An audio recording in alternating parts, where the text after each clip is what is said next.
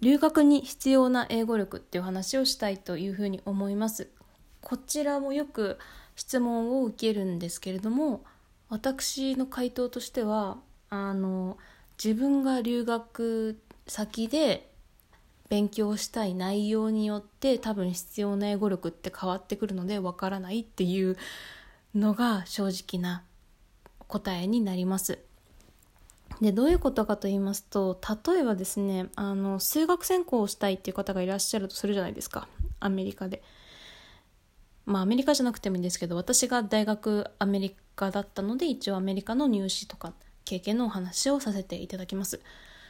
で数学って得意だったら多分英語わかんなくても大体式が分かればそれ自体がもうインターナショナルに通用する言語じゃないですか。なのでそんなになんだろう授業の面では大丈夫なんじゃないかなって私が印象としては思います。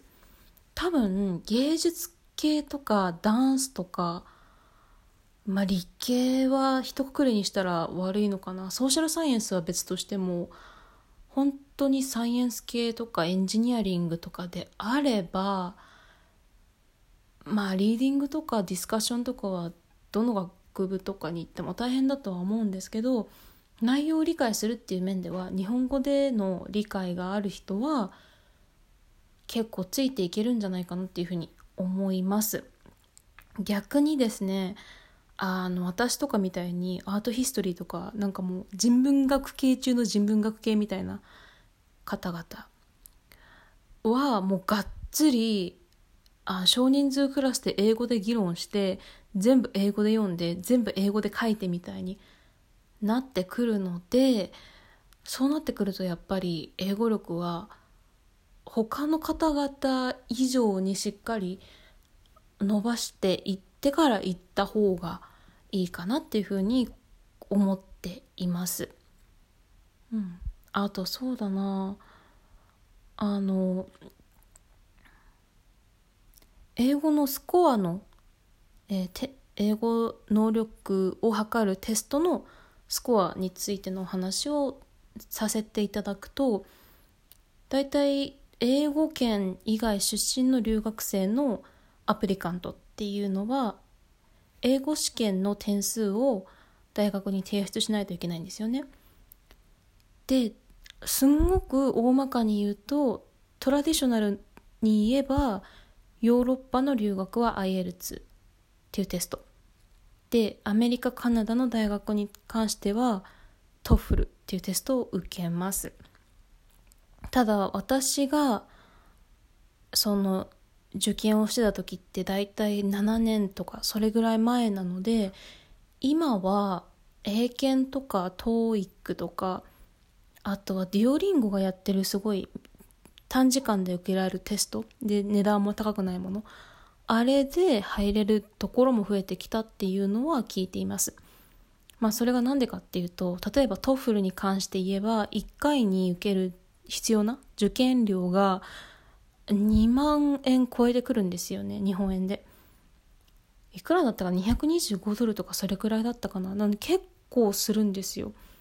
なのでやっぱり物価とかあまだデベロッピングカントリーの発展途上国の国の受験生だと本当にお家の1ヶ月分の全員の生活費とかがそのテストと同じ値段だったりしてちょっとあの不公平だっていう話になってきたのでそういうもうちょっと値段が安いテストのスコアでも合格できるようになってきてるっていう背景があるっていうのをちょっと耳にしました。えー、っとですねで TOEIC のあ TOEIC じゃなかったごめんなさい TOEFL の試験の話だけをさせていただくとアメリカの大学はだいたい留学生に対しては120点満点のその TOEFL のテストで80点が合格ラインのところが大体多いかなって印象があります。IB リーグとかもっとすごく有名な私立とか州立とかだと100点かな？必要だったりします。ただその点数がしっかりないと落とされるって感じでもなくって例えばあの私が行った私立の大学は80点満点が合格だったんですけど私79点だったんですよ。1点足りなくて。でもそれぐらいだったら別に多めに見て受からせてくれてました。ただもっと州立とか厳しいとこだとあ、うん、1点足りなくても足切りされるっていう話みたいです。えっ、ー、とあとはですね大きい大学でえっ、ー、と大きいだけじゃないかな。中規模大学もそうかな。あの ESL っていう English as a Second Language だったかな。その留学生で英語が母語じゃない子たちだけが受ける英語の授業っていうのもあってそういうプログラムがある学校に関して言うと例えばあの合格ラインが80点だったとして何点か足りませんでしたっていう生徒にはじゃあ別にあの合格はさせてあげるけどあのコンディション付き条件付きで ESL の授業をその足りなかった点数に応じて例えば3コースとか1コースとか卒業までに取らないといけないっていう卒業に必要な条件が追加で課されるっていう場合もあります。まあ ESL に関しては多分いろんな意見があると思うので私は特にはあのなんだろう受けたらダメとか受けた方がいいとかいうの方には特に私個人の強い意見っていうのはないんですけれどもまあでもリクワイメント増えるのって卒業までが伸びちゃう可能性があってでまあエクストラで学費払って卒業までの期間伸ばしちゃうようのっていうのはあんまりみんな良くない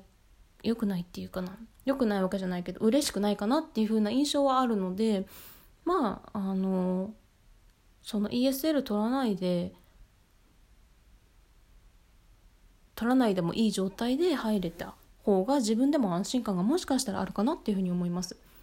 まあ、なので留学したくて英語のテスト受ける人は本当にもうできるだけ高い点数でいった方がいいと思います。で私個人のあの体感から言うと正直あのどんだけ80点とか100点取れて入学できても授業はもう絶対大変なのでうん多分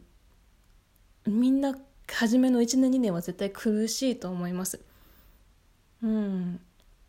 なのでまあ覚悟してというか準備できる分は準備して。うん。まあただなんか絶対だんだん楽になってはいくので初めすごい苦しいですけどね。うん。そうだな。なんかアドバイスできることがあるとするならば特にアメリカのちっちゃい学校に行く人ってあの授業中に1回でも絶対発言しないと成績どんどん落ちていくシステムになってるんですよ。この子やる気ないのかなとか分かってないのかなみたいな。なので本当にちっちゃい質問でもいいし簡単なこととかでもいいから発言は絶対に勇気を持ってするっていうことかな。でうん。あとできることは何だろうな。まあ留学実際に始まる前に今ってオンラインで結構ネイティブの方々と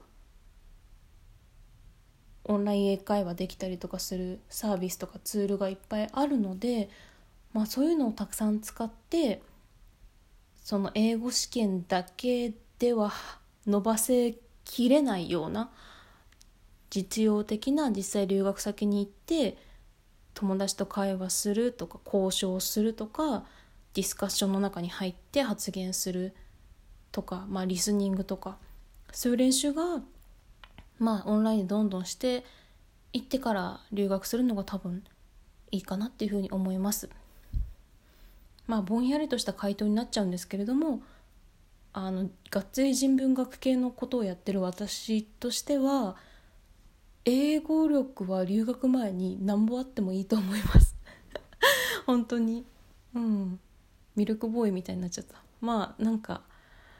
そういう感じですかね。まとまってなかったらすいません。皆様